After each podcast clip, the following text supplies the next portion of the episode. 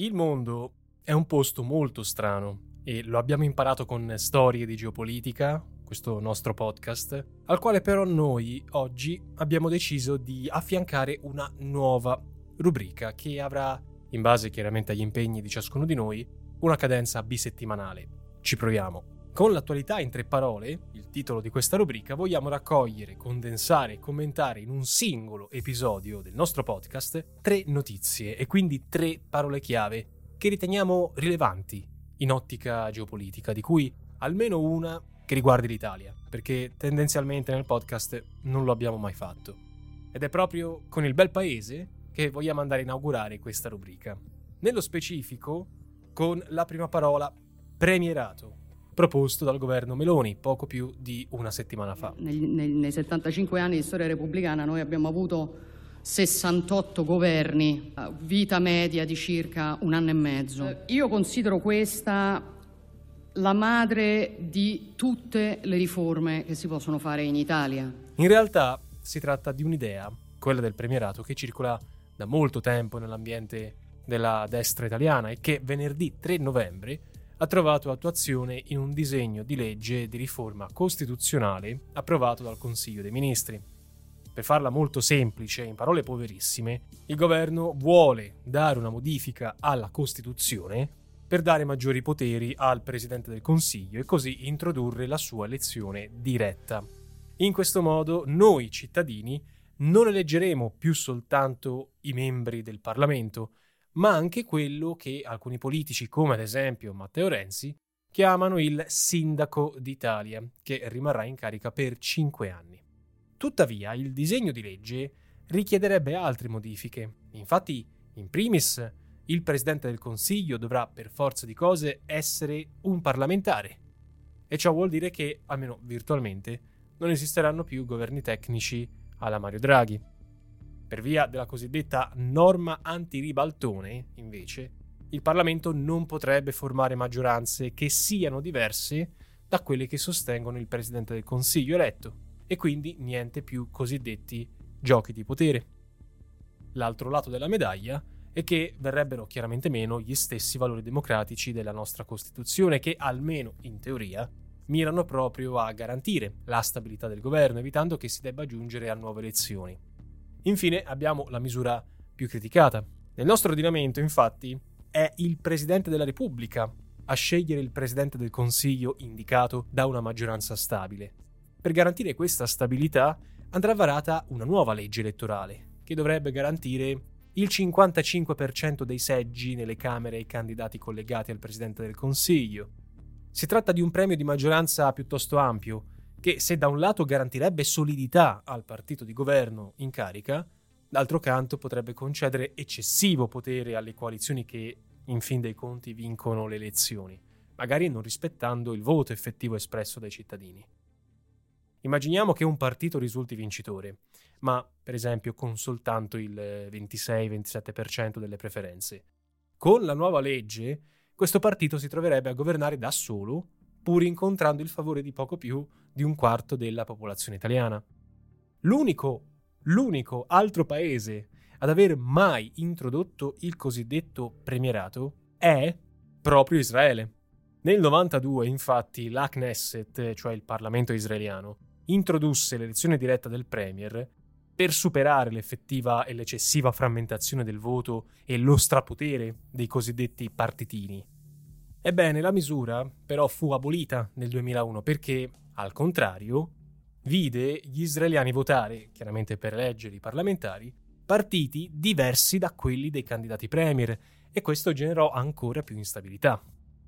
Comunque, non dire gatto finché non ce l'hai nel sacco. Infatti il processo per approvare definitivamente il premierato anche da noi in Italia è alquanto lungo e tortuoso.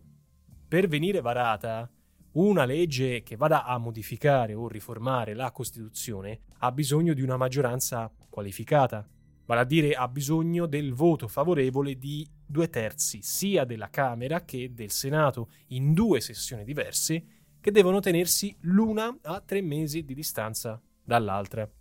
In caso il disegno di legge ottenga soltanto, chiaramente si fa per dire, la metà dei voti dei parlamentari eletti, quindi venga votata a maggioranza assoluta, è prevista la possibilità di indire entro tre mesi un referendum di conferma, confermativo. E l'ultimo, e lo ricordiamo, l'ultimo referendum per cui abbiamo votato si è tenuto nel 2020 ed è quello che ha ridotto il numero dei parlamentari. Come passa il tempo, eh? A ogni modo, quel che è sicuro è che ci tocca aspettare per vedere cosa succede. Comunque, se ci pensiamo, dal 48 in avanti, la nostra Costituzione è stata modificata per ben 19 volte, assieme ad altri altrettanti progetti falliti. Ma rimanendo in tema di progetti falliti, fallimenti e Presidente del Consiglio, la seconda parola chiave di oggi non può che essere Costa, che è il cognome dell'ormai ex premier portoghese, Antonio Costa, che lo scorso 7 novembre 2023 si è dimesso dopo essere stato accusato di corruzione. Apresentei a minha demissão a Sua Excelência, o Sr. Presidente da Repubblica.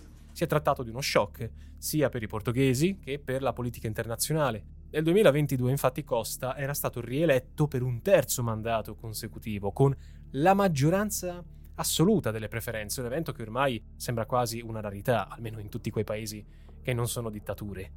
Avvocato e più volte ministro negli anni 90, Costa è anche il segretario generale del Partito Socialista Portoghese, una delle formazioni che durante la rivoluzione dei Garofani del 74 ribaltò il regime militare instaurato da Salazar e portato avanti da Marcelo Caetano.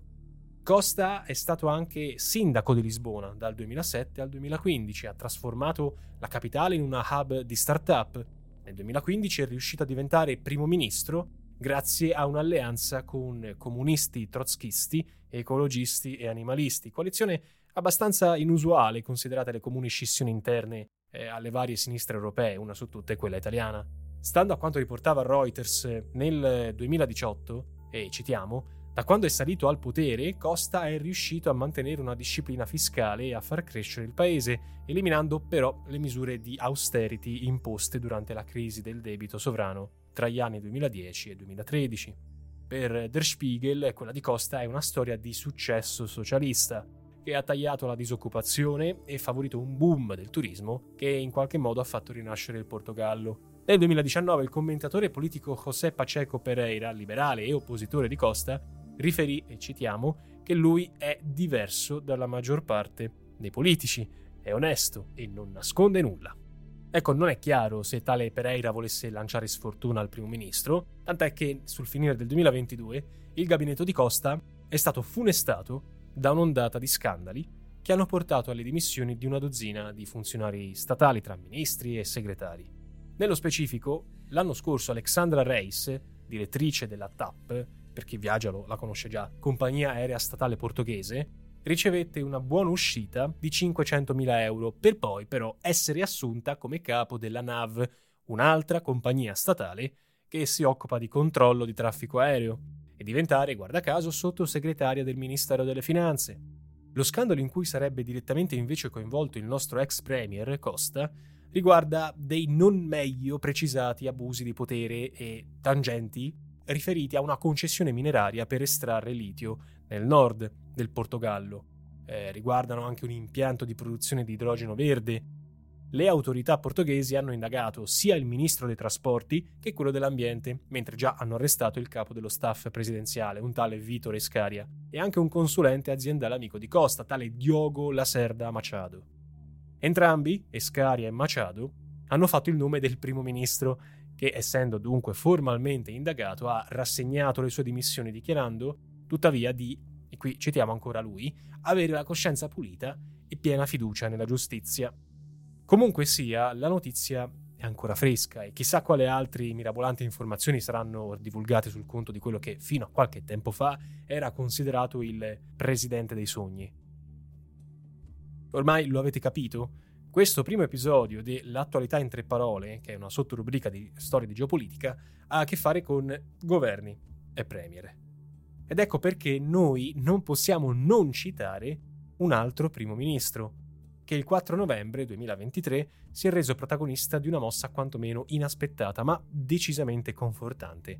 Ebbene sì, sto parlando di Anthony Albanese, premier australiano, che è atterrato a Shanghai in Cina, dove terrà un discorso proprio questa domenica e dove incontrerà il presidente Xi Jinping. Wonderful to be here in Beijing following a very successful visit in Shanghai. Uh, the trade fair yesterday was a real highlight. Some 250 Australian businesses.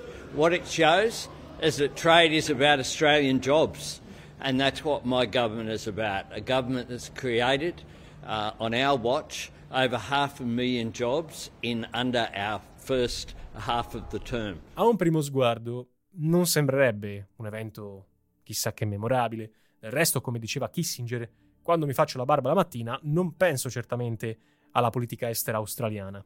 Eppure, al meeting tra Albanese e Xi, stavolta assisteranno sia Washington che Tokyo, il Giappone.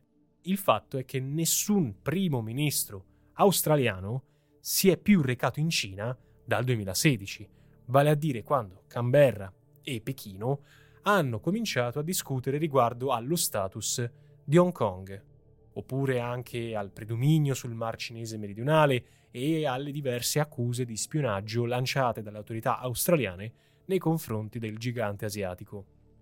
Inoltre una questione di non poco conto è il fatto che l'Australia è un alleato storico degli Stati Uniti, anche se le sue iniziative le ha prese come. Pensiamo che nel 2018 l'Australia è stato il primo paese al mondo a mettere al bando Huawei eh, dalla propria rete 5G per preoccupazioni che riguarderebbero la sicurezza nazionale. La Casa Bianca, gli Stati Uniti, hanno fatto la stessa mossa solo un anno dopo, nel 2019. Nel 2020, poi, l'ex primo ministro australiano Scott Morrison ha fatto appello per un'indagine indipendente sulle origini del Covid, facendo riferimento al fatto che la Cina aveva enormi responsabilità nell'aver diffuso il virus. E di tutta risposta la Cina cosa ha fatto? Ha aumentato i dazi sulle esportazioni australiane verso l'Asia, facendo così perdere a Canberra qualcosa come 12 miliardi di dollari in un singolo anno. Inoltre, al tempo, quindi 2020, circa il 40% delle esportazioni dell'Australia era diretto proprio in Cina.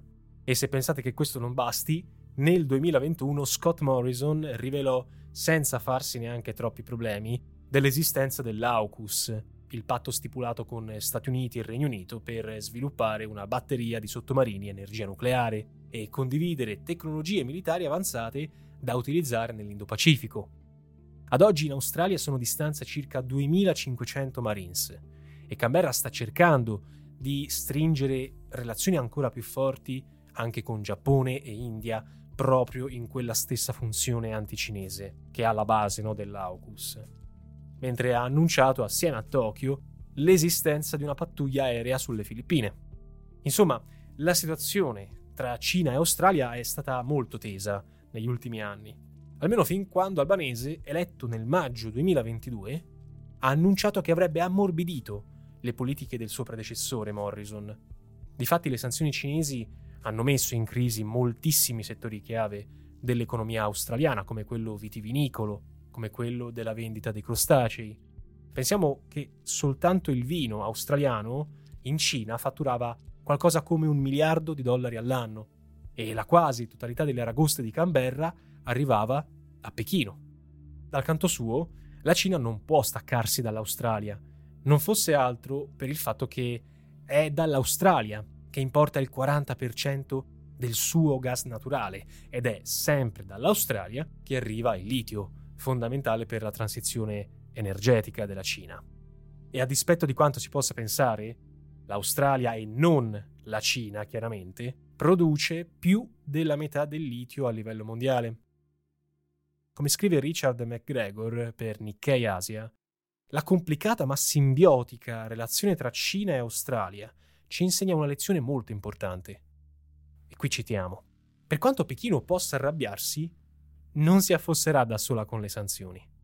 In sostanza quello che cerca di fare Albanese è scongelare una relazione che in fin dei conti torna utile a tutte le parti del gioco, persino a Europa e Stati Uniti, che vedrebbero scongiurare così un'escalation nel Pacifico. Certo, Xi Jinping è un po' come gli elefanti, non dimentica, ma quantomeno riesce a nasconderlo molto bene.